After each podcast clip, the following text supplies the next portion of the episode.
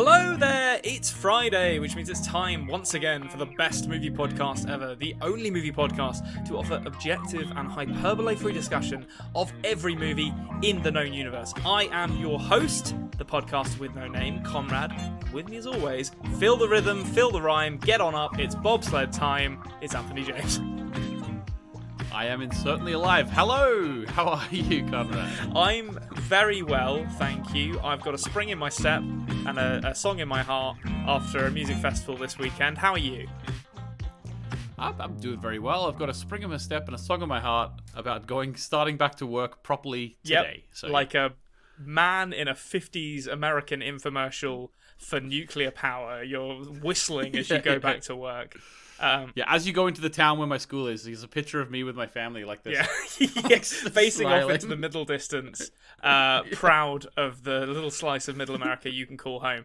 Um, that sort of segues us quite nicely into the film that we're going to be talking about this week. It's not set in the 50s. It's set in the eight. Well, bits of it is set in the 80s. It's a period mm-hmm. piece of a sort. Um, we are, of course, going to sunny Santa Cruz in Jordan Peele's Us. Uh, Box Office Bonanza is back because there was nothing good for um, for Back to the Future, unfortunately. But Box, of, Box Office Bonanza will be great. We've got Michael Caine with a cool nickname. I'm going to say nothing more about that until we get to it. And something. Michael Caine? I'm not going to say anything about it. And James Corden is stopping traffic and reminding us all that he's a massive twat. I say it's time to talk about some gosh darn movies. What do you think? Let's do it. Movies, let's talk about them. This time specifically, uh, a Cinderella movie coming out later this year that probably no one is going to go and see because it's the millionth Cinderella movie. Mm. the most notable thing I think this Cinderella movie is going to contribute to uh, wider discourse around movies in general is that a bunch of its cast stopped traffic in LA this week to perform a staged and incredibly cringeworthy uh, I almost said lynch mob. Then I meant fl- flash mob. Is a flash mob is the term. Um, and ch- the the antagonist in chief of this of this story is of course James Corden, the man that we all love to hate. Anthony, where does this put him in your most hated man in Britain list now? Uh, he, I, I, believe he was probably at the top mm. for pretty much everyone. Well, he's not there anymore. He's not in Britain That's anymore, true. is he? Yeah. Um, we got rid of him. But yeah, he's pretty high to be honest with you. Um, I, I, personally like I've seen this sort of thing he's done before. Now, Konrad, you're right. We were talking a little bit before we started.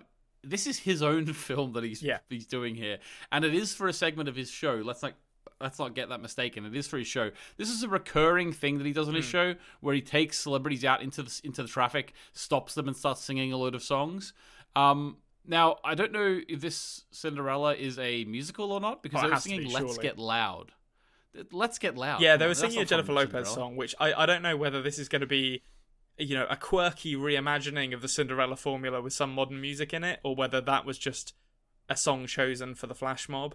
Uh, it could go either way, but I, I assume it has to be a musical because James Corden cannot be stopped from singing at this point. It, it, someone about 15 years ago made the made the deadly mistake of telling James Corden that he had an all right voice. I believe it was like right about what was that thing he did? Carpool karaoke was that the thing that he? Yeah, oh, carpool karaoke he's been doing since 2015 on his show. Maybe it was before that. I feel like maybe it was back in his Gavin and Stacey days, which I, is a, is a show I oh, never yeah. watched. But I feel like at some point someone said to him, "You're not a bad singer, James Corden." And to be fair, you know he's an okay singer. And from that point onwards, in every rider that he ever signed it was like James Corden must be allowed to sing at least twice in this movie. yeah, like ah, Jesus Christ! Like I, I, I'm, I'm surprised that um that, that this is taken to this point. He's done like 20 of these now. Why is it this one that is like everyone's filming and then it's going viral? Like he, like he did one in Paris where they did Les Miserables on the streets of hmm. Paris. Mm. They did um, Aladdin, like Will Smith was on on there with him in Aladdin. Oh. Um, I'm not gonna lie to you. I, anything I watch with James Corden, I am watching it with a bit of like this guy is most the most annoying man in the world, yeah. you know. But I'm glad I didn't have to be the one in traffic. Although I do, I do, I will say, I think that they do it on the red light and then they do it on the red light, and then they try and get off, and they, they make a big joke of it. They like they scamper away Oh, uh, okay. off once once it goes green. Uh, but still, like you know, that's pretty. It's it's it's pretty weird to do it for your own Yeah, film. I I, think I, and I think, I mean, you know, to your point, I think perhaps this is more the straw that broke the camel's back rather than a particularly Yeah. egregious crime. It, it's um the the internet's response to this, which spoiler alert was not charitable. They the Twitter did not enjoy James Corden's thrusting, um, particularly dressed as a mouse.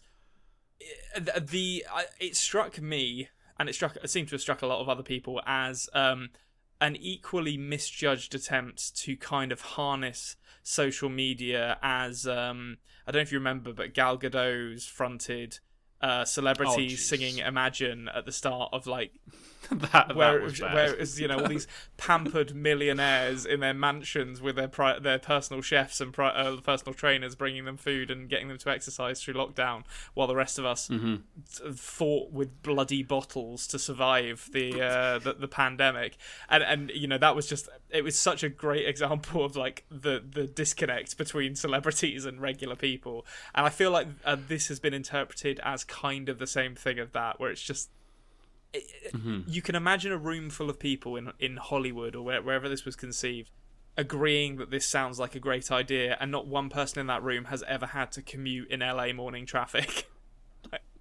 Yeah, yes, yes, you're exactly right. And also, I, I I don't like the presumption that just because people will pay money to go and see you in a theater means that they want you to come and bring the show to their to their Yeah. life. You know, that's not the case at all. If I if if I was doing something very important in my life or trans tra, tra, uh, in, I was in transit or something, and then someone come up and start like trying to do their show at me, I would be very much trying to move on with my Yeah. day. I didn't care. I wouldn't care who it is. I'm not someone who's going to be fawning over a celebrity, especially not James Corden. But uh, I don't know. Well, well, the funny thing, the funny thing is for me, Konrad. This is the funniest part of that whole thing. The clip you sent me was because someone was filming it on their phone from inside their car. You can hear in the distance like the "Let's get loud," like the actual, like the actual song. But all you can hear in like the foreground of the audio through the car door is the celebrities being like, "Let's Yeah. get loud," and it's not even like they're not even singing It's it not well. a good, yeah, it's not a good representation of any of their singing abilities. Um, which hopefully is is the reality check that James Corden needs to stop singing in things. Maybe he'll watch it back and be like, "Oh, I'm actually not that good at singing. Maybe I should, maybe I should do this less." Um, and I am 100% with you there on people bringing the show to you. I remember once being sent a video of the entire cast. I don't know where it was. It was probably Broadway of uh, The Lion King uh, traveling on an airplane and bursting out into Oh, the opening. yeah. So- and you know, on one hand, I'm, sh- I'm sure it was amazing. It's a great piece of music, and I'm sure they performed it brilliantly. On the other hand, if you're up at four in the morning to fly from you know New York back to London, you got to you got to corral the the, the, the children. You know your your four year old Nancy won't stop crying, and Douglas, your two year old, has an ear infection that just won't quit. The last thing you need is to be bl- your fucking eardrums blasted out by that. Um, so you know, I, I'm right there with you as as as it pertains to maybe leave the show business in places where people can you know come find it if they want it. Yeah, having said that, I'm not gonna I'm not gonna come out and say that I am a I'm a hater of flash mobs overall. I think that we're but just and I'm, I'm not I'm not a hater of flash mobs overall. I will say that Lion King thing. Like I like watching it because I'm sitting in my in my house deciding to watch yeah. it. If I was on the plane, I might feel differently. Yeah, when you're trapped in a Um, box, said- it's a different it's a different yeah, when you're trapped in a, yeah, exactly. So I, I understand why they want to create that because like I understand why it could be compelling content. I just don't think I'd want to be an extra in the scene. No, no, I mean. absolutely not. Um, but yeah, so I mean, that's uh, James Corden reminding us all that he's terrible and that we shouldn't go and see his movies. Now, Although it'll be great to finally see him play an animal. Let's let's wait. Let's see what he can do with it. Uh, I, I'm not convinced that he knows what animal he is playing at any given moment. I think they they put him in a costume, they don't let him see a mirror, and they just send him out onto set and say, "You just do you, James." Sometimes he's Bustopher Jones, sometimes he's Peter Rabbit, sometimes he's whatever he is in this movie. One of the mice who turn in turn into horses. I think that's what happens in Foot, a foot foot footman. Was it, yeah. No, it was the lizards that turn into footmen.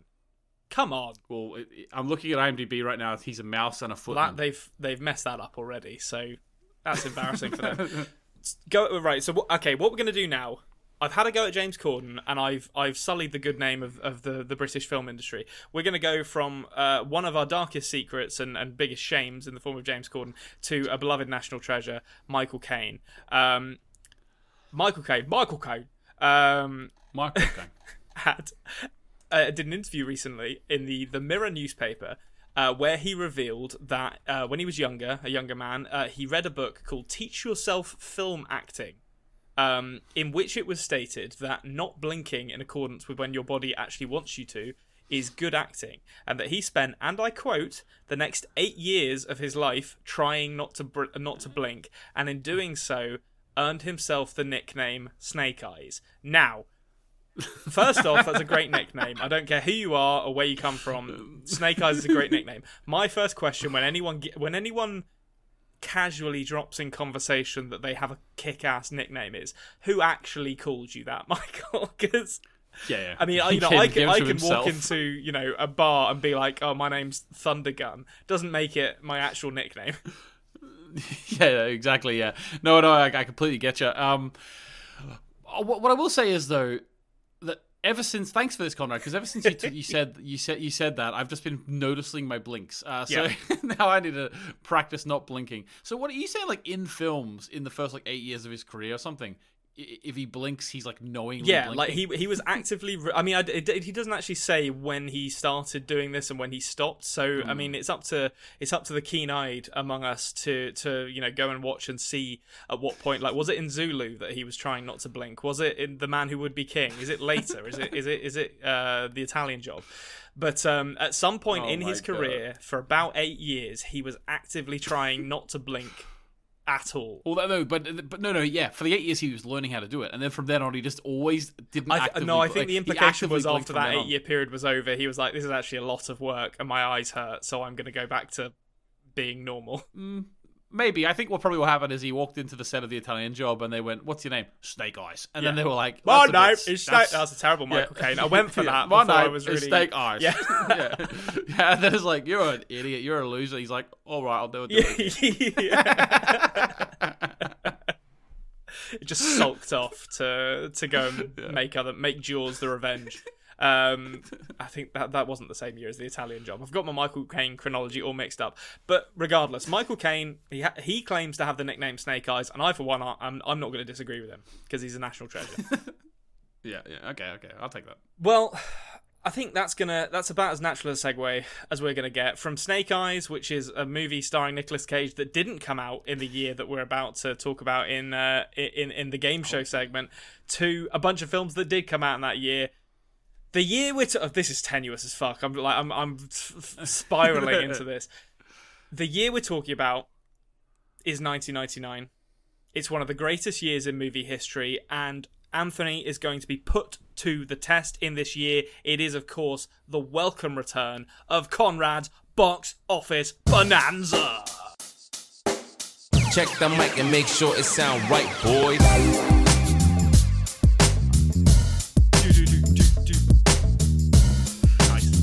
Go. That's that's. There's been an intro there, or there hasn't. We'll find out when. Uh, Oh, but the intro for this is I've had some I've had some real life uh, compliments on the intro for this. Uh, Oh well, there you go. I, I loved it. I loved I loved I love a little bit of hip hop, and I liked I like the, the, the kind of the edge that it gives me as the host of uh, of of this show. It gives me a bit of credibility. What? Before we go, Go on, on. Konrad, is this going to be a party like it's 1999 feel, or is it going to be a Y2K is looming type 1999 feel? A little bit of both. Little bit of both. Like there's a party. There's some party films in here, but there's also some some more. For I'll say foreboding pictures in here as well. So we've got a we've got a good representation of how the world was was feeling in 1999. For those of you who haven't seen this before, this is uh, another of of my inventive and entirely unique game show segments. Um, in this one, Anthony will hear 10 movies from a given year and need to guess in the style of The Price is Right whether they grossed higher or lower than the sub- uh, the subsequent movie or the previous movie rather. Um, the answers are all in dollars, and we will subtract a point for each incorrect answer, so we can score out of 10. Uh, and it's all domestic. Uh, it's all. Uh, International gross uh, as well. And uh, for the first answer, just to remind you, Anthony, you have to get within, and I reserve the right to change this as we go on, get within 5 million and you get the point for the first one. Okay. So, cool. as I say, 99 the year is 1999. Chris Jericho has debuted in the WWE. Wrestling is on top of the world. WWF. W- yeah, WWF at the time. You're absolutely right. that isn't really represented in um, in any of the films that we're going to talk about here. But I felt like if we're going to talk about 1999, I've got to get a little wrestling shout in there. It's one of the greatest years in movie history, and we will soon see why. Anthony, are you ready for Konrad's box office bonanza? Let's party. Okay. so your first movie, you have to tell me how much you think this grossed internationally in dollars. Is Dollary dues. in dollary dues. It is The Matrix. Oh, this is a hard one. I. I. th- this is so funny. Last last time we did this, okay. Anyone who didn't hear hear uh, the episode last time when we did this, like I was sometimes correct in thinking something did uh, underperform, but other times I was way off. It was the Tootsie, So the Tootsie I- effect. And this is total gross, isn't it? Not just for opening. Yeah, weekend. this is out, this is total gross. Um, uh, I guess it, you could call it lifetime, but most I don't think any of the the ones on here have had like big re-releases, so it's relatively Yeah. reflective of the time. I don't believe that The Matrix was one that gained steam with a DVD release. I think because you would need to have a fairly high uh, re- uh, sort of number here because it did get two sequels pretty quickly after. Like it wasn't it wasn't straight after, but pretty It was, in, quickly it was in the two So- years, I think. I believe the last Matrix movie was out by 2003, so four years, I guess. Yes, I think 2003 might actually be right. So I think this probably did do well. I'm not going to get within 5 million, but I'm going to go for 260 million. Um, you were almost there. Uh, 465, 377 mil, uh, million, 200. No, 465 million, 377,200. That's how numbers work. All right. The first dart is always yeah, it's off. always it's always the get calibration. Calibrate that. yeah. I'm just calibrating it. Yeah. Okay. Your second movie. One of my favorite movies from this director. It's it's uh, Stanley Kubrick's final movie before passing away. It is Eyes Wide Shut. Did that make more or less money at the box office internationally than The Matrix? I think this one's a pretty easy one. It is less money. You are correct. It was less. It's actually a surprising amount of money this made. It made 104,264,617 dollary do. So quite a lot of money, all things considered. Uh, but you are absolutely right. Didn't scratch the uh, the Matrix.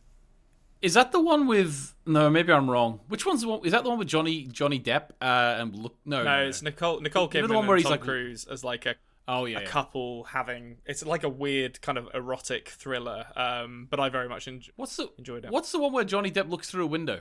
Secret window? I don't know what it's called. Uh, the what's eating Gilbert Grape? No, no, no, no, no.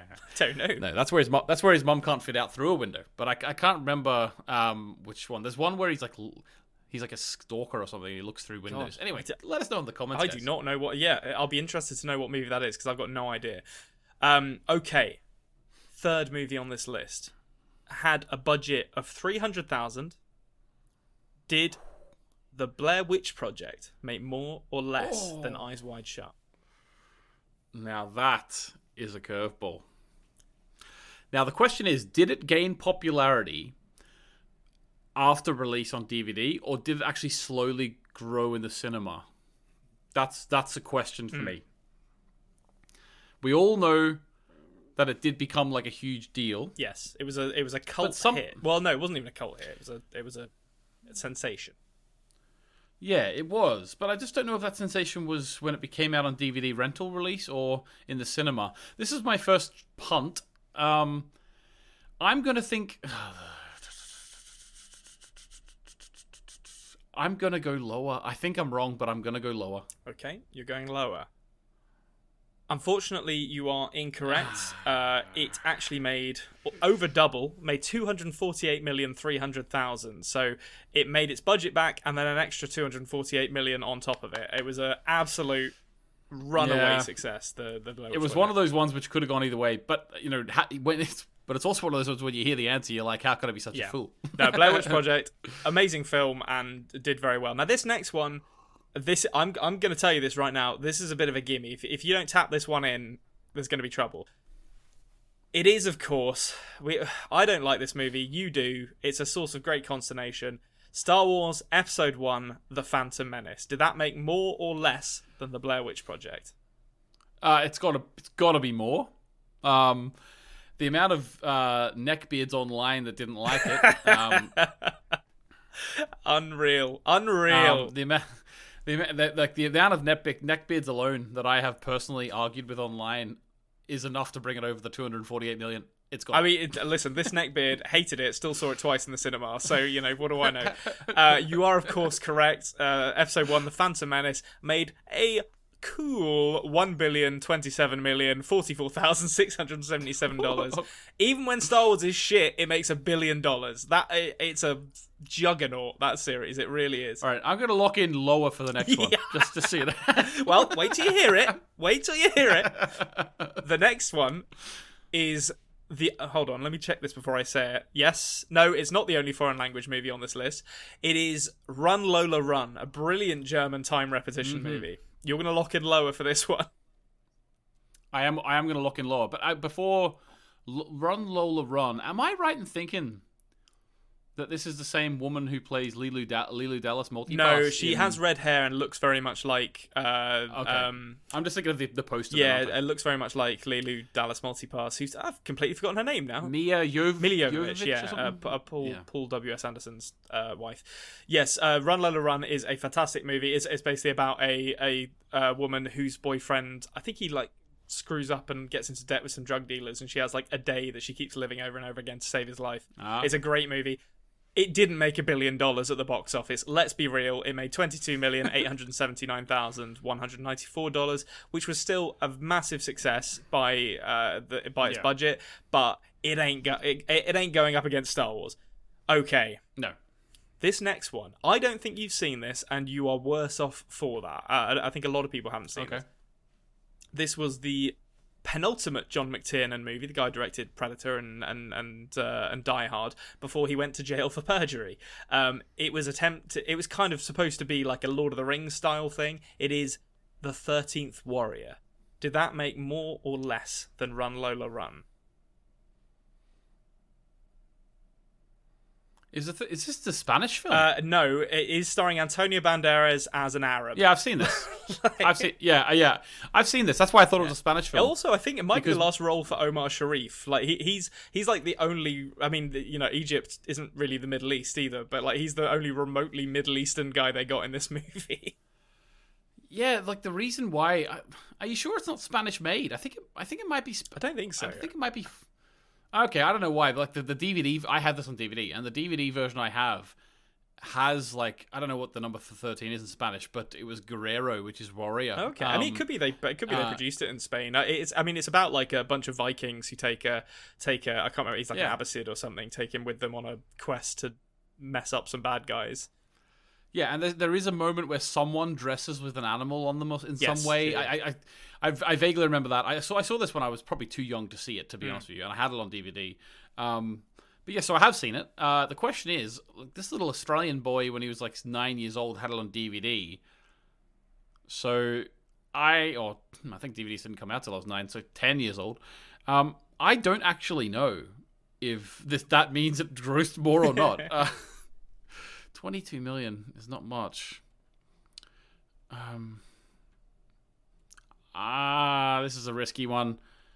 I'm going to play it safe even though it's probably wrong. I'm going to go higher. Should I go higher? Should I go higher? Give me your energy, guys. Give me your energy. Uh 22 By the time they give it to you, the, your chance, your ship has sailed. Frankly, I know, but I can still I can, I can still blame it on them for Yeah, getting it wrong. Uh, I th- uh, okay, Taylor, Con- Connor. This is where I'm. This is what I'm. I'm metagaming in my mind because I'm thinking it's the 22 million is really low. Hmm.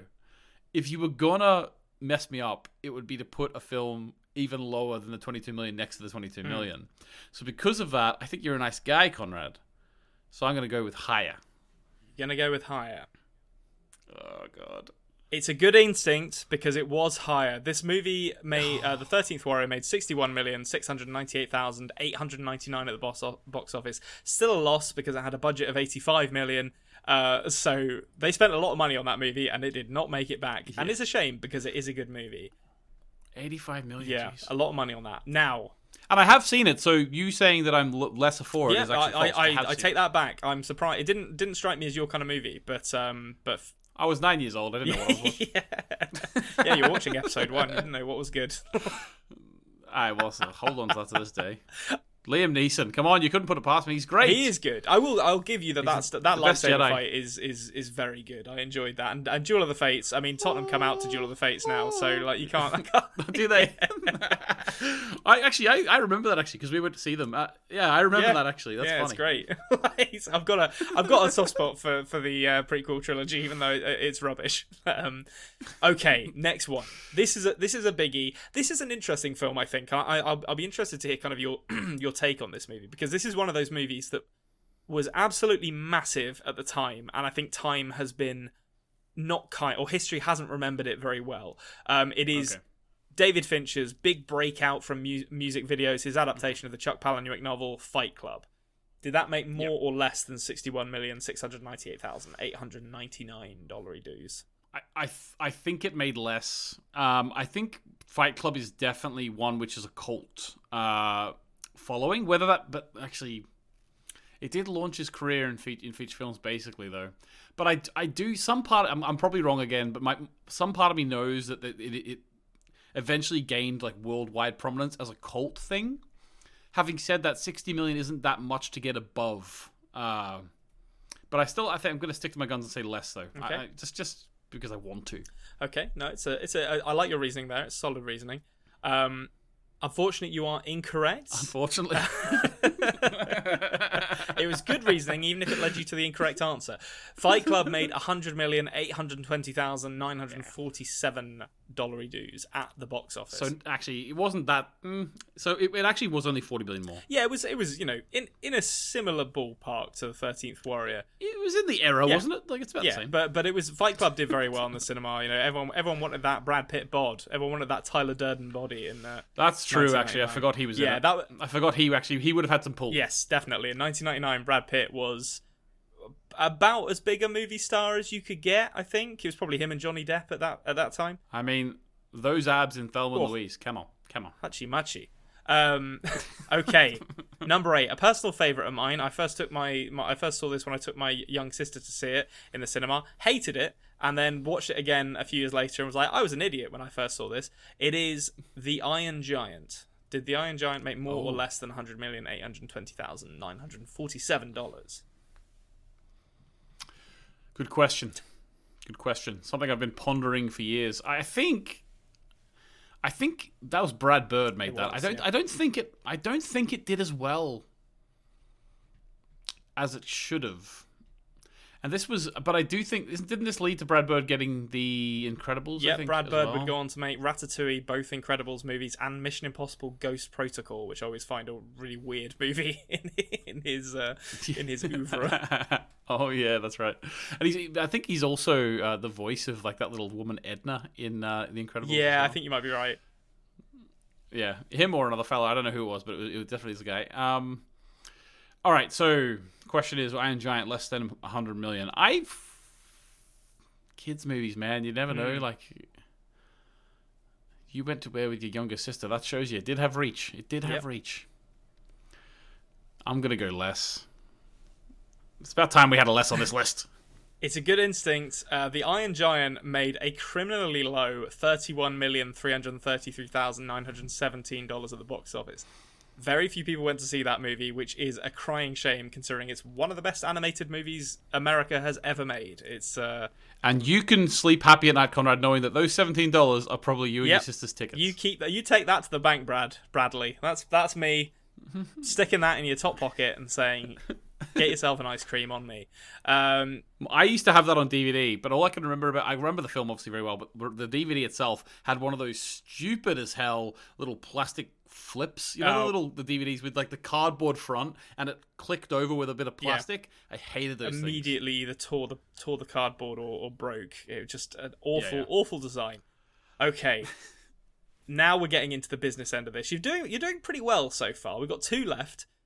This next one, when I say the expression Shyamalan twist to you, your mind oh. is of, of course going to leap to the fact that the guy in this movie with the toupee that's bruce willis.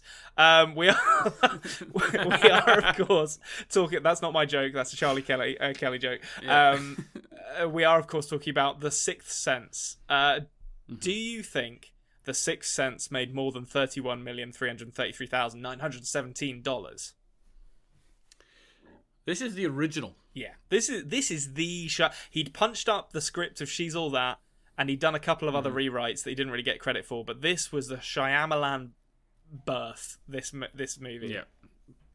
Unbreakable was that Yeah, after this? that was after this. That was his next movie, I think. Actually, so he- I don't think. I actually don't really think that Unbreakable had a Shyamalan twist in it. Actually, though, it, it, didn't had, it really. had it was a sort of a, twist-ish. I mean, a very very sort of hmm. standard. Oh no, this guy actually is a, is a bad guy kind of twist. Yeah, yeah, yeah. But yeah, exactly. Yeah, not not, not really a Shyamalan twist. Um, okay. I think that the Sixth Sense clearly has a lot of reach. It was definitely over thirty. Let's be honest. And the thing is, as well, like I was gonna make a joke there and say it's got to be zero because the amount of people who don't know the twist. Um, That would be great if no one actually saw this movie and it's just just one person knew, Yeah. and then like Perpetuated slowly everyone in the world was the spoiled. Yeah. Um. Yeah. So I'm going to go for higher for this one because 30 million is very Yep. low. Um, that is a good instinct. Uh, the Sixth Sense, of course, made more money than the Iron Giant. The Sixth Sense making a a lovely six hundred seventy-two million eight hundred six thousand two hundred ninety-two dollars.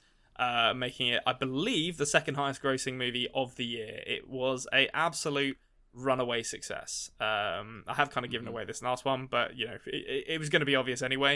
So we'll, we'll rapidly we'll rapidly go to this. Um, I I think you've seen this. This is this is um, Hayao Miyazaki's kind of biggest international success with Studio Ghibli um, until Howl's Moving Castle five years later. It is Princess Mononoke. Do you think Princess Mononoke made more or less than The Sixth Sense?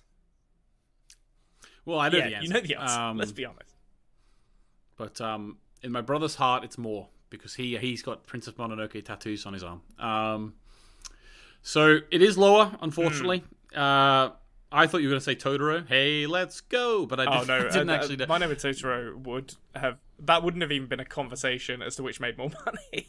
as much as I love My Neighbor Totoro. Yeah, my, my, my son loves that film, uh, and uh, yeah, he just he just always sings "Hey, let's go," and then starts marching around the house. Um, uh, okay, so we're gonna go for lower here, and I will say before you reveal my score, I got six last time I did Yes. this. I think so. That's what I'm trying to beat. Um, so you are right. It did make less. It made 150 million, 345, 8,863. Still a very respectable budget for an good. international anime from a guy who really hadn't made much of an impact on international markets prior to this. I mean, there'd been there'd been Hayao Miyazaki movies that had had some limited releases in America and, and Europe, but this, you know, kind of smashed it. Um, uh, so yeah, it, it did very well. Um, so that will actually make your score. Hold on, let me just tally it up. We have to put a drum roll sound effect in here. Thank you very much. Okay, so this makes your score a very respectable 8 out of 10.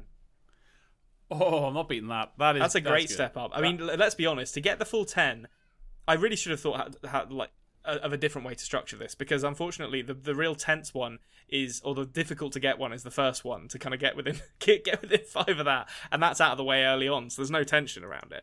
But um 9 is about as much as I could ever reasonably expect you to achieve and you smash that out of the park. You got 8 on this one. How's that feel? Yeah, that feels very good actually. Which one did I fail on again? It was Uh, you got Blair Witch Project, wrong, and you got Fight Club wrong. Oh, yeah, that's Uh, right, yes. so um, yeah. Oh wait, no, you got Fight Club bad. right. You got the Matrix wrong. I count. I count them. Oh, that's yeah, right. There we go. Oh, the Matrix. That's right. Um, yeah, but no, no, that's that's pretty good. I'm pretty happy with that, to be honest with you. Um, yeah. So onwards and upwards. Uh, yeah, I think we'll probably. uh, I actually don't know what it's going to be next week. I need to look at what's back on Back to the Feature potentially. There might be some good ones Mm-hmm. coming up. Um, I've got some honourable mentions for you, just to just to Mm-hmm. take us back to the heady days of 1999 when when a young Konrad was bright-eyed and bushy-tailed um, in in secondary school. That year, we also got, and there are some crackers in here. Toy Story 2 that made 511 million dollars. Green Mile made 290 million. American Pie 234 million. Sleepy Hollow, which is one of my favorite Tim Burton movies, made 207 million. And Yeah. Lock, Stock, and Two Smoking Barrels Whoa. 28 million. Lovely, lovely movie. Like to, to end that on. Didn't make as much as I thought. it Lock, did. stock is a yeah. Well, what about the? Also, you missed the Mummy. The Mummy was in there. There's there's uh, so many. Ten things I hate about you. Things I Hate Heath Ledger's Cruel. Intentions is in there as well. 1999 was a good year for movies. yeah, yeah, yeah, yeah. Um, yeah, just oh my god. Uh, uh, maybe it's because like that was you know we were coming coming of age. We Yeah. we lo- we loved all the films, you know. Whereas these days, like I try and get to the cinema as much as possible, but I don't. I just look back at some uh, years whenever I was growing up, and I know I know like every film that came yeah, out. yeah. Whereas There's definitely a stretch. whereas I need to really make an effort. You know? Yeah, well, that, I think there's definitely. It, it's like um when anyone asks you like your favorite Mario Kart game, it's always the one that you played when you were like 12, like the first one you played. Um, Mario Kart 64. yeah, like Mario 64, uh, Mario Kart 64 is obviously the best one. But if you tell that to someone who's maybe a little bit older than us and played the one on the on on the SNES, they'll they'll call you insane. Um, and it's similar with this. Like, there's always those years where, like, if you were growing up around that time, you just saw every movie that was on that list. And yeah, um, yeah. yeah, that we, we haven't got that in us anymore. We've got to accept that that, that time halts for no man. And in that vein, I think that's about as good a segue as we're going to get to our main feature, which is, as mentioned previously, Jordan Peele's Us, a sort of period piece. I think it's fair to say. Well, is it us or is it US? We'll talk about that. So, first things first. Let's do our credibility check. We always have to do it to make sure that we, we let everyone know that we're that we're we're professionals. You've you've seen Get Out, but this is the first time that you've watched Us. Is that right? Yeah, I've seen Get Out uh, previously, um, and I, it's the first time I've seen Us. Okay, Yes. yes. My wife has seen Us uh, a year or two ago when it first came out. She saw it in the cinema, and for the last two years, she's been she's been poisoning my mind that this would be a terrible film. Oh, so she didn't enjoy it. she didn't. She she thought. You know how Jordan Peele likes to go for big big statements about things. She she thought it was a swing and a miss. Mm. Okay, interesting. So we'll, we'll we'll get into that. So for for those of you who don't know or need need reminding, this is kind of it's kind of hard to classify as a genre. Really, I think broadly it's a horror, although I I, I think it's less horror than than Get Out in in a lot of ways. I would say it's sort of half home invasion horror, half kind of apocalyptic road movie. Uh, and a little bit of dark comedy. yeah, yeah. There's too. definitely some comedy in there as well. Um, and I think the, the the first thing that I've really wanted to to to kind of draw attention to about this is that although I, w- without giving too much away, I I think I broadly agree with your wife. Not that I didn't like this movie, but that it's not as good as Get Out. I, I'm going to say that right now. I think Get Out is a better movie um, for a number of reasons, which we'll get into in a moment. But this is a movie that did really well financially and critically in 2019, which isn't a superhero movie or a Star Wars movie based on an original Yeah. idea and driven largely by that idea, as well as some kind of really impressive technical elements and performances. And I think e- in and of itself, that is worth celebrating in this movie. Like just just that we can still. I know it's kind of you, you should judge movies on their merits, but I think when when movies like this are as rare as they are in the modern day, it's worth mm-hmm. celebrating when a movie like this comes along. Yeah, no, I agree with you. And it is hard when you've seen the whole thing, and you know, it's hard to look past the big statements it's trying to make. And did they do it successfully or not? Having and also, did I understand what they were trying mm. to do? But um, but I will say, like the actual genre elements they were they were going for, I did enjoy it. I, I also I liked how it really wore its references on its Yeah. sleeve, like the the funny people references. I thought especially were really really great. Like there's sort of there was a lot of um, a lot of funny people in this. Um, okay, let me just say this. I don't like horror films. Well, I do like horror films. This is a weird thing in my mind. I don't like watching horror films, but I like the idea of horror films. Okay, and maybe that's maybe that's how everyone feels about them because everyone like genuinely wants to be terrified. But when I watch a horror film, I I'm I actually am afraid of being scared. Yeah. Uh, and I like you know, which is a good thing I think because it works. And this film wasn't really giving that to me. And then those damn dastardly tethered stand at the end of the driveway and just freak the hell out of me. My wife was uh Emma was in the other room on, on the computer and I was watching this and my son was like playing with the toy. He's only he's not even 1 year old yet. Um he's playing with the toy like, you know, I'm looking at trying to distract him. Uh, so he doesn't see any horror, horrifying elements on the screen, and and but I, uh, my wife comes in and goes, "Well, you're scared, are you?" I was like, "How do you know?" Because she goes, "Well, you were you were talking you were talking to him." Because I was talk I was talking to my one year old son, going, "Are you right there, boy? Are you do Are you okay? Are you okay?" And Emma said, "I knew you were shit Yeah. scared because you couldn't even watch the TV." Yeah, I mean, uh, uh, so that's an interesting point. I mean, I, I love horror movies, but I, I'm similar as well, to be honest. Like, I'm a big baby when I watch horror movies. I'll cover my eyes, I'll, like, bring blankets up. Like, I've got no shame when it comes to being scared, but I Yeah. enjoy, I kind of enjoy being scared. Um, uh, it- okay, so it's interesting. I, I, we won't get into spoilers just yet, but so you would say, you would say that you found this film scary then? Or, for, like, for, for the whole way through, or? I think actually, I'm going to be honest with you.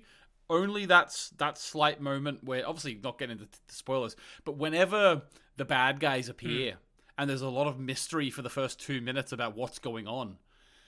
Although I liked the funny people reference of like just like sort of being there and the awkwardness of these bad guys being Yeah. there, um, I and like sort of it was all on your face. All of like a lot of the intrigue was gone for me, and from that point on, it sort of went away from being a horror and into a thriller for me.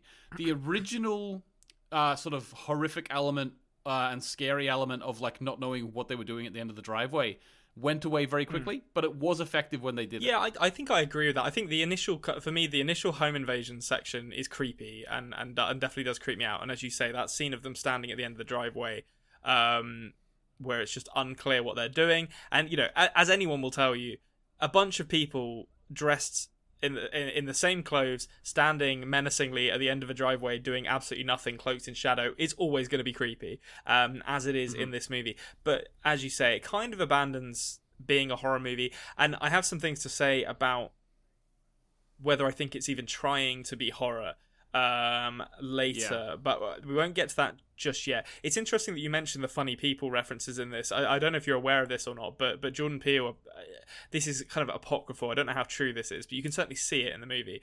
Um uh, supposedly show, gave everyone a list of movies they had to watch before they started production on this and funny people was one of them. Right. i think jaws was another one. Um Oh, okay. uh, let the right one in was one as well. So it's it's interesting that you picked up on that because uh, there's absolutely there is a lot of funny people in this. Um, It's because funny people like the way the family just is like just like sort of so in the face of the other Yeah. family, and this and they're sort of it's it's like so in your face, and like they're so sort of not hiding behind corners. That's what I felt about it. You know what I mean? um, so I mean, let's talk about let's talk about the act, the the kind of performances for a second before we get into spoilers. Is there? I'm going to pose you a question here. Winston Duke plays uh, M'Baku in Black Panther, plays the dad in this. Is surely up there in the rankings of dudes who can go from looking like the most lovely guy in the world to an absolute monster with the addition of a scowl and a beard. Like, where does he rank for you? Because for me, he's right up there. Yeah, he actually. Um, now this was actually in the trailers. The idea that there are doppelgangers in this Oh yeah, film. they just didn't, so they didn't know. like conceal So- that at all. I don't yeah. think. So like his his doppelganger, I honestly was like I knew it was him, you know, but it but he looked actually so different. I was like the rest of them just are just look literally obviously the same actor. With this one I was like, hang on, is is there actually a slight Yeah. difference to this guy? Like did they did they put some sort of prosthetic on him because he does look completely different with that gnarled beard. Yeah, you know? like he, he he looks. It, it it's just he has such an expressive face, and and and like when you look at you know I, I've actually forgotten his his his untethered uh, Gabe. That's it. Yeah. Oh, the un- no, the the, The untethered is I don't know who's Abraham, untethered. and the um yeah, Yeah. The, the, like Gabe is is his normal I guess character's name, and he's just like this lovely guy, you know, played football, sings sings a, a, a- like got five on it, and it's just like oh, he seems like a lovely guy, and then you see Abraham, it's like how are you doing this, Winston Duke? That is unreal that you're playing both of these characters. Um, I think Hmm. the only one who really runs uh him close in terms of really capturing something uh, different um, in in in their tether version is uh, is the young girl Shahadi Wright Joseph, um, who I think has quite a lot of makeup on in her tether version because her her skin is a little kind of like chalky and her hair is really really pulled yeah, back. she has like black around the Yeah, eyes, like sort black of around the chalky eyes. black. Yeah. Um, funnily enough, actually, as well, uh, she was in a TV series on Amazon Prime two years after this called Them. So she was in both Us and Them within within two years, which I found quite funny. Um, That is funny. We got to talk. I, I will get to Lupita Nyong'o in a second because obviously she's Oh, sorry, sorry, Konrad. You, I was gonna. Sorry, I wanted to jump in, but didn't get a chance. Gabe, the character Hmm. of Gabe. You said he was a lo- he was a lovely fellow. Winston Duke did a great job. Now he was lovely, but I just want to say, actually came across a little bit that he was maybe even unconsciously a bit manipulative in yeah. the I, I definitely think that's true. Yeah, yeah. So he was sort of like, you know, making her do things she didn't want to do by sort of putting on the puppy dog eyes and stuff and like, you know, that sort of subtle manipulation. So there and there actually is a moment in the film where she stands up to him as well, which confirmed to me that they were going for that. So he is a lovable dad and stuff and he loves his boats, but there is like a little Yeah. there's a little bit of a grey area in the character there, which I thought was Yeah, I think. I mean, he's kind of presented as kind of lovely and harmless, but I think you're absolutely right. I think he's also presented as kind of like a bit useless, um, and kind of just wants to get his way and is a bit of a burden, to be honest, on on Yeah. on on Ab- um, not Abigail Adelaide. Um, Yeah.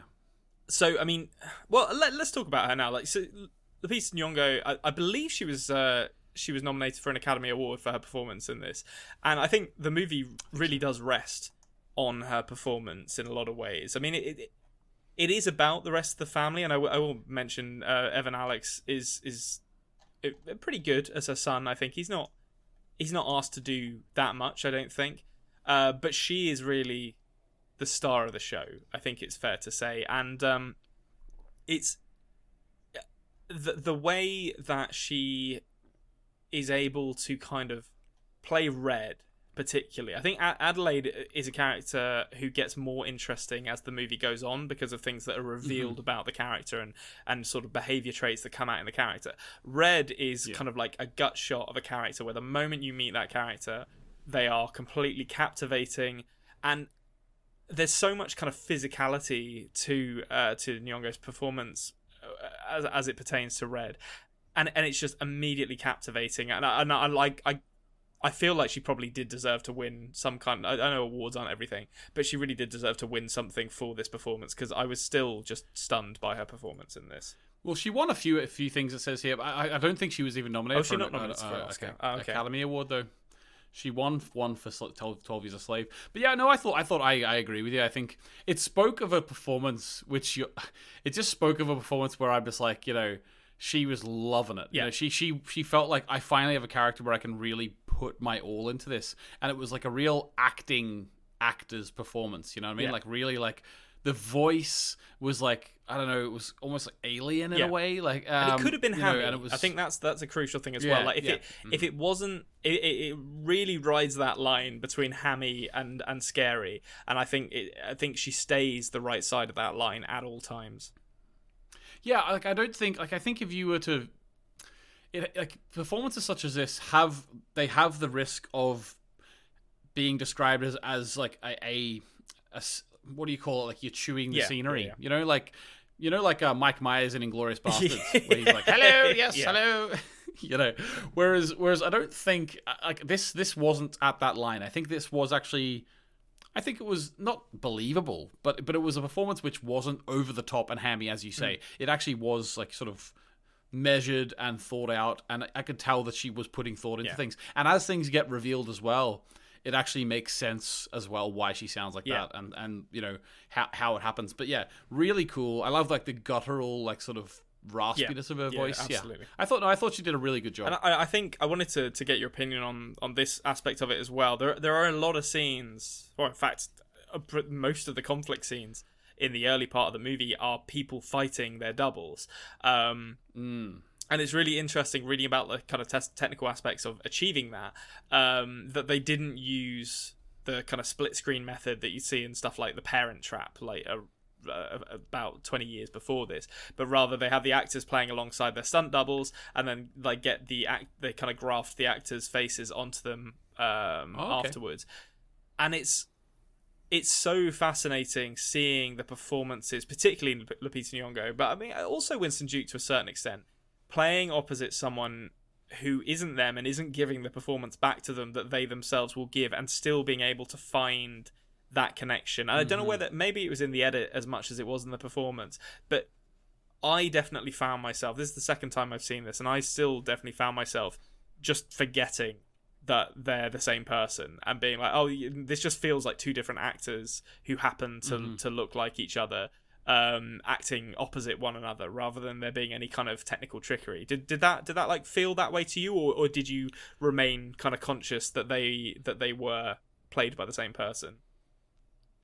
No, I think I understand what you mean, and I, I yeah, I like especially with Lupita and Nyong'o, like they felt like very different people. Um, uh, Gabe looked looked very different, and I think I think I do know what you mean. I they did feel like different characters to me, um, which obviously is again very relevant to things that are revealed. But um, I think actually I actually got you know like the twins. Obviously that was like a Shining reference, was it? Like anytime I see twins in a horror film, I'm like Shining. Yeah, I mean, it's ah. not. It's it's always a good shout, to be honest. Like if there's Yeah. creepy twins Yeah, in a movie, it's probably a Shining reference. Yeah, so like it's funny actually. Now that you mention it, the twins were more alike, uh, even though they were literally different people Yeah. than some of the doppelgangers were. Well, we've got to. I, I, now that you've mentioned the twins, I have to just briefly mention Elisabeth Moss and Tim Heidecker's absolute nightmare of a relationship in this. Like, never. They get so few lines together, and yet you so viscerally feel their hatred for one another in this movie. Like when when when um, I, uh, this isn't spoil. We won't get into spoilers just yet. But the moment where Elisabeth Moss asks Tim Heidecker, says she thinks she heard something outside, and asks Tim Heidecker to go and check it out, and he's just like sitting in a chair drinking whiskey, being like, "I'm in my comfy spot. I don't want to." like, it's just like, it's so pathetic. Oh my god, yeah, no, I, I I wasn't sad about the fate of some characters in this. We'll say, Yeah. uh, without, without going too. Yeah, I think that's fair enough. Okay, I, I- there's two more things I wanted to wanted to run by you, or, or just mention, I suppose, before we, we get into spoilers. So the first off, a serious point to to get us back on track. Costume design. Your your wife is is uh, is a costume costume artist, um, and um, as as well as other things. And um, I I was w- wondering while I was watching this what her opinion and what your opinion of the costume design in this would be. It was a lady called Kym Barrett who designed them, and I personally love the kind of red boiler suits, the the single glove, the golden scissors. I think there's a there's a real striking style to it. Did you did you uh, did Yeah. you enjoy it or did you find it kind of felt a bit silly? No, I know. I actually, I've talked to Emma about this after I finished watching it. I actually really like everything about this film except for the the the the, the, the plot. Hmm. Uh, no, not the plot. The the the. the the, the, the way they, they arrived at their themes hmm. potentially, but I but I, I did I did like the film, um, and I think that the costume design was very very good. I think I can't remember if I read this somewhere before seeing it, but I knew going in that there was going to be some Michael Jackson imagery somehow. I don't know why. Maybe I heard Jordan Peele talking about it or something. So straight away when I see one glove, you know, it's it's either Tiger Woods or uh, Yeah. Tiger Tiger Woods or Michael Michael uh, Jackson, uh, and the red the red suit as well. And I. Why was that? Was was there, there was is because it was from '86? Is that why? What the the Michael J- the one that's- glove?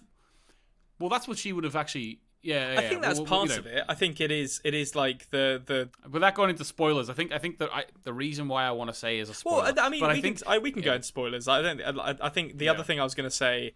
Uh, well, th- this is basically a joke, but um, it, this man's career is not a joke. Uh, Yahya Abdul Mateen II shows up as Adelaide's dad, um, and better known to me as the guy who cheerfully had his girlfriend stolen by uh, Zac Efron in The Greatest Showman's absolute worst subplot, which I was I was very Oh, by the way, I've since we talked about that, and you and you two talking about how his girlfriend and all. Uh, I, I I did go and talk to Emma. I was like, how did we miss that? That that was his girl. They were brother and sister in that. Konrad. They weren't, but they were not missed it. brother and sister. They, they, they were. They were. They mentioned his they were sister. not, but I refuse to believe it. Refuse to believe it. No, I, I think what you must have just been thinking it was like the lingo. You know, oh, you're right, brother. You know, like you thought it was like it was like a cool like street. lingo. Okay, well, uh, it, I tell you what, we'll we'll put it to the people to to come and to come and and, and correct me if I'm wrong. I th- I watched. It's been to a third party official like Emma. You know, she's, she's no, uh, she's not. She's not unbiased at all. She has to take your side. She's legally bound to take your side now she's wed to you. Um, we'll we'll see. We'll see what the people say. I, I know what I saw in that in that movie. Is all I'm saying. Maybe it's. I think it was a romance, perhaps not on the page. I, I think I think it's potentially this is your hatred of uh, Troy Bolton. Sorry, uh, Zac Efron. I mean, that, of that there is Um, no doubt. But um, yes, I don't know why he keeps getting roles where he sings in it. To be honest with you, because apparently every single film we've been on, I've I've heard like people talking from behind the scenes and stuff saying that he's terrible at Yeah. singing. Um, and in in the first, um, apparently in the first High School Musical, he didn't sing in all of that one. Uh, but then he got he started singing in the second one. But apparently, um, in in the second film, oh, I think he sang the first note of uh, uh, "We're Breaking Free." But in the second one, apparently, one of the songs they had to uh, change the key of the whole song wow. so that he could hit one particular note, and then they then then they put the rest of the s- song back into the old key so that that one note was from a different time he sang it. You know, Oh, that's. I mean, that sounds like the kind of thing you would consider when you write a song for him to sing. But I mean, I, I, at no point does he strike me as, as as someone who is who is good at singing. To be honest. Um, but yes, well, so uh, regard. I know what I believe. I know what the people believe as it as it pertains to Yahya Abdul Mateen II. let's get a let's get a vote Yeah. up on the community. He was also very good in Trial of the Chicago Seven. That's all I'm going to say about him. Okay, we're going to go into spoilers because we've got to talk. There's some spoilerific stuff that we have to talk about. So if you haven't seen this movie, here's your warning. We will we will talk probably a, ra- a rating at the end of it. So skip forward a bit to that. You were saying that okay. I think it's the, the Michael Jackson. yeah the thing, Michael Jackson yeah? thing. One glove. So Adelaide or Red is kidnapped. Uh, original Mm. Adelaide is is uh, is kidnapped um, uh, or swapped places with uh, with her tethered. Um, and she has, uh, you know, her thriller T-shirt stolen. But I, I hadn't actually thought about that. But I think the one glove Yeah. probably is her just kind of, as she loses her mind, her clinging to bits of kind of pop culture Yeah. that she remembers. That's the T-shirt was what I wanted to talk about. Whenever she gets taken with the T-shirt, I think yeah, it's like it's like that was part of who she remembered as part of her life from Yeah. before. I Um, don't know what the boiler suit Yeah. is. Is that like a Kraftwerk thing? Did they wear boiler suits? I think it's just a reference to Michael Jackson's uh, red leather suit, isn't it? Uh, oh, it could, it Either could that or, be. It could Ed- or Eddie Murphy. Yeah, it totally could be. I yeah, it could be Eddie Murphy as well. Um, I hadn't thought about that actually, but yes, that's a very good point. It could be the thriller suit as well, the the red boiler suit. Yeah, and I think also um, I'd seen bef- now before I'd seen I didn't know any of this I didn't know any of the twists or anything like that. I did actually guess the twist. I will say I, I guessed the Shyamalan twist, but uh, there was I have seen like a TikTok or something in the past which did put the two uh, images together of Michael Jackson smiling at the camera at the end of Thriller and Lupita Nyong'o smiling at the camera at the end of this film. I didn't know the re- the context of that, but but uh, there is like the the creepy smile of, of Yeah. both. Um, well, she didn't smile at the camera; she smiled at her son, I suppose. But um, okay, let me just say something because we, we we could be here all day dancing around things. There's a few big themes that that Peele's going for in this, and and some of them I actually quite like. I oh I, I like I like the themes he goes for. Let me just say I, I like what he tries to do with his films. I love a filmmaker who is actively setting out to try and make make a point. Yeah, Um, absolutely. I think uh, Get Out was so literal Yes. um, in its in its description that I think this one was a little bit more nuanced, um, but also I suppose uh, I don't know. It's hard. Let me just say what I. There's a couple of things what I thought. First of all, first thing I was like because it's because it's um the same director as Get Out. I was auto- automatically thinking about race. Okay? I think that's fair. So then my mind was like, my mind was like, okay, so the the white family got killed immediately by by their by their uh, tethered, whereas the black family are having are fighting to survive. That made me think that these tethered were some sort of uh, part. Obviously, we found out they are part of them, but they were like a negative aspect of them that they that that that, that, that you have to. A lot of people have to keep down within them in order to succeed in life. You have to bury that part of you in underground, so to speak, to succeed in life. But the white people didn't actually have to do that, and therefore they were already there like they were basically the same as their tethered so they immediately died to them and it didn't matter that they were replaced by them. Whereas the black family had to fight and tr- try to survive uh, you know what i mean? So that that was one thing i was thinking Yeah. about. I don't think that that was overall what they were going for but that I, I, that was just as soon as the white family died immediately i was like because it's jordan peele i was like oh my god right? Um, now the bigger the bigger thing for me i think is very much I, it's a bit like what Parasite did with like the un, like the, the levels of the ground, right? So I think it's I think I, it was something to do with class uh class struggles, um, and I we could talk all all day about that because the idea of I don't know. Okay, this is Emma's issue with it. She didn't like that the uh, if it was a class um comment. She didn't like that the the underclass or the the, the, the working class or whoever however you would want to say um, were portrayed as murderous, uh, mur- mur- like murderous people. Uh, but I think it was about like them being pushed to that. Um, uh, I will say uh, before I let you go here um, is that an element of that that I like though is, and I think this is true, is that a member of the tethered who escaped that underclass, escaped that world in Adelaide or Red, whoever you want to call her, in Adelaide, and she be- she came out. At the end, whenever she kills us, kills her, her, her, her not her tethered, she kills the real mm. Adelaide. I thought that that was a really interesting point that Jordan Peele was making because it was the reason why the, the underclass stay under, or the reason why the lower class stay impoverished, is because even when people make it out of there, they're so terrified of going back that they they, they actually kill the lower class. So people who get to leave the lower class actually like she she was so afraid of losing her position in the world that she actually killed uh, her herself, killed her her the, the lower class version. So I thought that was a really cool sort of thing about like people who escape the lower class don't necessarily help the lower class. You know what I mean? Yeah, I, I mean, I think there's definitely parallels that can be drawn in in you know reading this as a as a class dynamic kind of thing. I I, I think my my read on it is a bit more, I guess, more nebulous than that. Which I think I think Jordan Peele has been very open about the fact that Us is pretty much a direct response to a Trumpian America. Um, Yeah. and it's about That's why I said US at the yeah, start. US. yeah. Um, yes, it was a it was a great comment that I'm sure everyone appreciates now. Um, uh, and it's it's in his mind. I think well, what he has spoken about a lot is how he wanted to try and capture the the fact that in the last you know, five or six years, segregations in many societies, but particularly in American society, are deeper than they have been in years, and that it, it, hmm. it's it, drawn to its natural conclusion is this kind of very obvious like visual dichotomy between the regulars and the tethered and how you know us versus hmm. them they are a dark reflection of us by virtue of the fact that that they are that they are not us.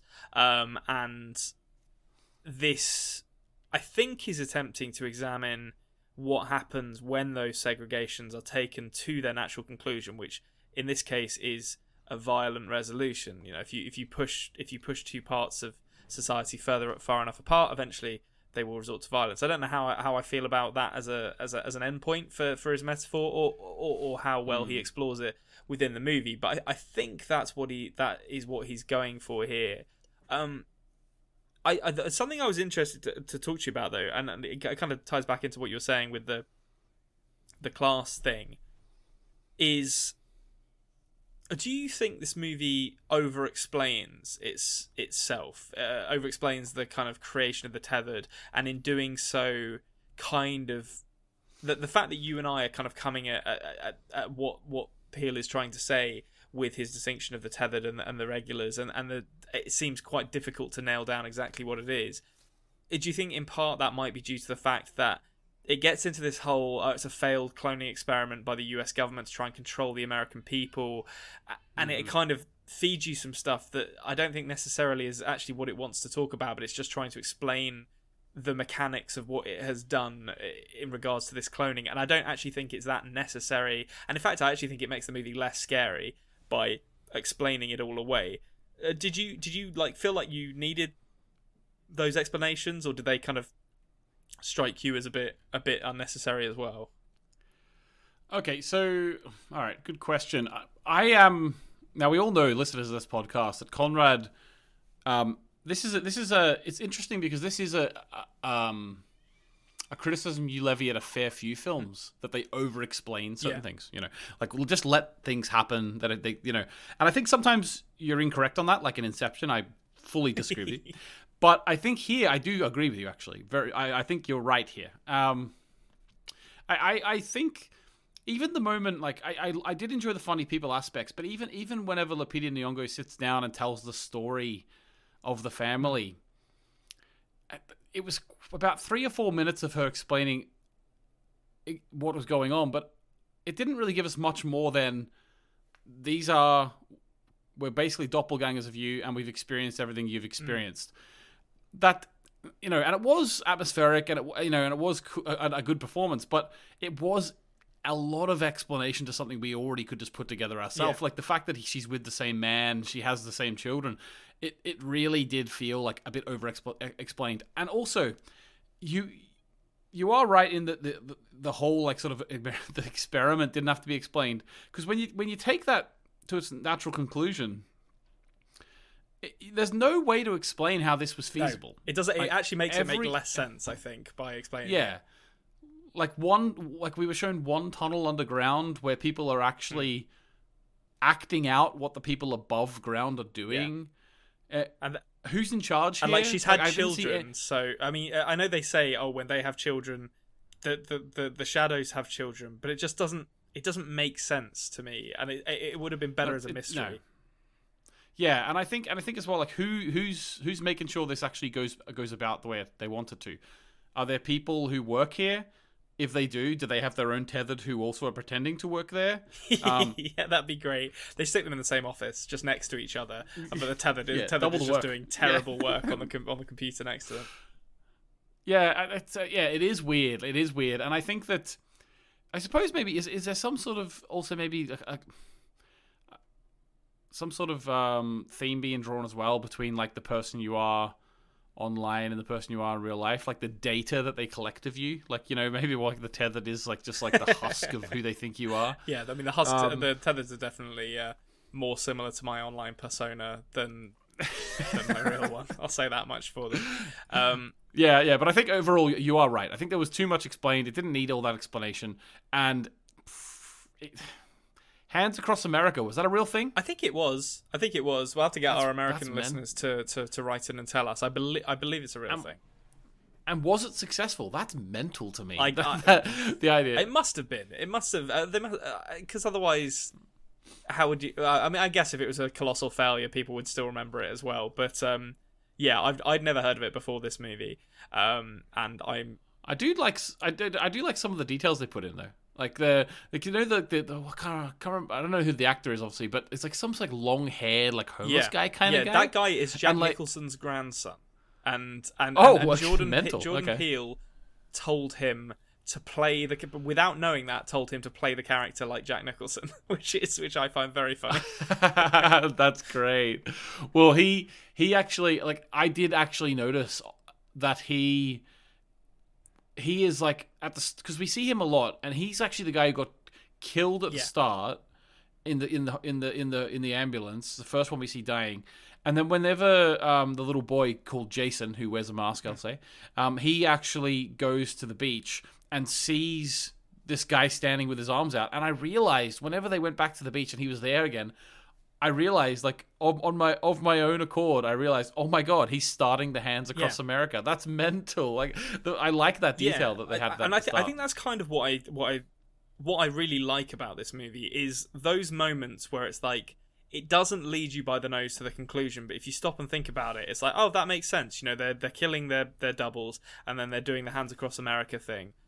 Mm-hmm. And that's really all I needed in terms of explanation because I think it's scarier if it if you don't really understand what's happening and it's just that and it's just this is a horror movie they are being pursued by their doubles and the doubles kill you and then do Mm. this thing. Um, now we can't. I couldn't possibly let us go. We've already kind of mentioned it, and you, you've already mentioned it, but I just want to nail this down. We love a Shyamalan twist on this show. Love a Yeah, Shyamalan yeah. twist, and uh, you've kind of impl- uh, suggested that you kind of saw it coming. Did did did it Mm-hmm. Work for you? The twist that, that Adelaide is red and red is Adelaide. That that they switch places as, as children. Did it did it kind of affect your perceptions of the characters at all, or was it more kind of surface level? Uh, it made sense to a certain extent, I suppose. I, I, I personally don't think that the Adelaide who we knew as Adelaide, who actually was one of the tethered, I, I don't, I don't think she, she would have. It was sort of portrayed that she didn't, she didn't actually have PT, PTSD, um, and she actually was just fine with everything. So I honestly don't think that that person would have been able to be soft manipulated back to where she could potentially be found out. Um, I, I, I found that idea of her not wanting to go to the beach and everything, and then eventually going more believable when I thought it was actually just her trauma of her past. I think the fact that she would have known in her mind that's where I switched places with that girl. I th- I thought it was less believable that she would have even gone anywhere near there. Like, why the fuck do they own a holiday house near there? I can, Yeah. I can just imagine if, if if she's that scheming and evil the whole time, choose a different place for holidays. You know what I mean? Like, I don't I don't really get that aspect when you look back on it, but it did like it makes sense to me. I can I can see what when Jordan Peele was writing the script, why he would be like, oh my god, yeah, they could be switched the whole time. Like I could I could I see that as a, as a useful. Yeah, I, th- I think it's it, it, it's not. I, I I'm kind of a bit neutral on it. I I'll I'll say that I I really like this movie still. I think it has it has it's a very it's a much messier movie than than I I, don't I don't want to keep comparing it to Get Out, but you know it's it's his directorial mm. debut and then and then his follow up, so it's kind of hard not to compare them. I think Get Out, you kind of nailed it earlier on when you said Get Out is a very concise movie. Like it knows what it, it has its ideas that it mm-hmm. wants to talk about in terms of you know relationships between between uh, seemingly liberal-minded white people and and how how that how uh, how those people's perceptions of, of, of black people and black culture can actually have a negative effect on them. And then it's got its horror movie that's going on underneath that. And I, I think Get Out is pretty close to a perfect horror movie because it, it just does everything it sets out to do brilliantly. And it doesn't set out to do too much but what it does is fantastic. This I think is slightly more ambitious, but in in it, it, it falls down uh, in in trying to deliver on some of its ambition. As we said, I think it over over explains certain aspects of its of its plot mechanics and the twist at the end. I don't know. I don't know if I I didn't dislike it, but I don't know if I needed it either. Really, um, it's it it's fine. It doesn't really change my perception of the end of the movie, and really like my main memory at the end of the movie is the amazing kind of fight sequence between Red and Adelaide that's that's so brilliantly choreographed um, and performed by Lupita Nyong'o rather than rather than the twist at the end, which just feels a bit like okay, well, she's either evil, she's either been evil the whole time, in which case it doesn't really make sense to me that she'd like happily go back there, or the the point you're making is that the tethered aren't fundamentally evil; they're just broken by virtue of the fact that they're raised in such a horrific environment. In which case, it doesn't really matter that that she did. Uh, well, not that it doesn't matter. I guess she did something. She did something horrific when she was a little girl, but um, but but who she is now is a fair reflection of who she is going to be going forward. Um, Yeah, I think I think that uh, look, for me, to be honest with you, like it wasn't that much of a surprise. Um, so therefore, it's, it took a little bit more of the bite out of me. The moment where she went uh, to the um, mirrored, like the tethered v- version of Zora, and she was hanging in the tree, and she just got out of the car and went to her and like didn't kill her, and like was just like sort of telling her to shh, shh, shh, shh, shh. I, I immediately started thinking, oh, okay, so this woman has more of a connection to these things than I thought, and that started me on the journey to realizing the plot twist before it Yeah. came. Um, I will say at the end, whenever she smiles at the sun, because the sun knows the secret Yeah. now, um, I thought to myself, like, I, like I know he's a kid, but I was, I was, I was just thinking, don't you dare judge that woman.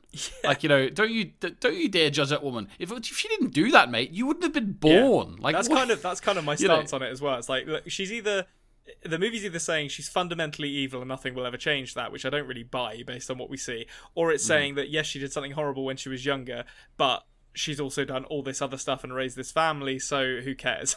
like, and that's kind of that was kind of my stance at the end with that little kid. I was like, She also did. She also did kill the the like Red, who is the girl that she's trapped down there. So it wasn't just that she trapped her down there. She did eventually kill her too. Having said that, she was trying to save her son, and Red would have killed her. yeah, Red. Red was trying to kill her, admittedly, you know, mm. with good reason. But you know, it was self-defense. Ultimately, I'm I'm kind of on Adelaide's side by the end of this video. Well, there's another there's another theme that's relevant to Jordan Peele's work. Actually, the the idea that we can, the idea that you know, at the end, Red gets killed, uh, but we're on Adelaide's side because Red was trying to kill her. But what it's like, it's kind of like the, uh, it's kind it's kind of like the the argument, like you know that. The crime rate amongst black communities is higher. Yeah, but why is that? Like, you know, why is that? We need to ask that. Why? Why did Adelaide? No, why did Red want to kill yeah. Adelaide? Yeah, no, like we have to ask this question. You can't just be, you can't just be like, well, she tried to kill her. Yeah. You know, there have there is deeper answers to these questions which need to be looked yeah, at. You no, know, the context of that conflict is very important. Um, Mm-hmm. okay, well, so last last thing now, uh, uh, something that we, we, we've tried to make an effort to to, to do in, in last week, and we'll carry on this week. What what would you give this movie out of five? I remember half stars of the cowards. Okay, uh, so uh, we both put this in our in our ledger. Yeah. Um, At some point, we'll fav- actually have the things. physical prop to, to, to pull to pull it out of, but but not not this day. one of the funniest running plot lines in uh, Marvel for me. I've got red in my ledger. Need to get it out. It's like, what are you talking about? This is not relatable to real life Yeah. at all. What are you talking about? Red in my ledger. Um, so in my ledger, I put this down as a three out of five. Okay, yeah, I, I went for a I went for a four. Get Out was a five star movie to me, and I, I- think this was below that. I could definitely see the argument for three, though. It kind this was kind of hovering between those two for me, um, and it was I would have give, given Get Out four. I think. oh, okay. five. Yeah, no, I, this this it was it was sort of like Jordan Peele inertia that carried this through to a four, I think. Um, Yeah. But but still, like I'm glad to glad to hear that that you enjoyed it at least uh, a little bit. Um, Better than Reminiscence. We'll yes, say that. Yeah, I think that's true. Um, Reminiscence doesn't have Tim Heidecker doing the like offer a handshake and then do the Ric Flair like slick your slick your hair back when they reach out for you, which makes that adds a star to any movie as far as I'm concerned. Um, Mm-hmm. Okay, well that's going to lead us very naturally into answering one simple question as we always do, and that is Anthony, what is your favorite movie this week? Well, I thought of this movie's. Ex- I remember this movie's existence when I was thinking of '99 films. I don't think it's from '99, but it's from my childhood, and I just want to say it out loud, even though it's a terrible film. Eight-legged freaks. Oh, David Arquette. Is David Arquette in that? Yeah, Great, yeah, yeah, great yeah. movie. I haven't seen that in a long time. Um, That was p- post WCW championship Oh. too. height of its powers. David David Arquette, post Scream, post WCW champion. Uh, my favorite movie is Get Out. It is a better movie than Us, but but they're both good. Um, thank you to Nancy Wyatt and Jared Iscariot for the use of our theme song. You can find links to their stuff down in the stuff below. And thank you for listening. Or I, I normally enunciate that differently. Thank you for listening. That's normally how I say it. uh, please consider subscribing to us. We are the Culture Cave on YouTube. and We're the best movie podcast ever on podcasting apps. Uh, give the show a like, get involved in the comments. It really does help. And uh, we will see you same time, same place next week.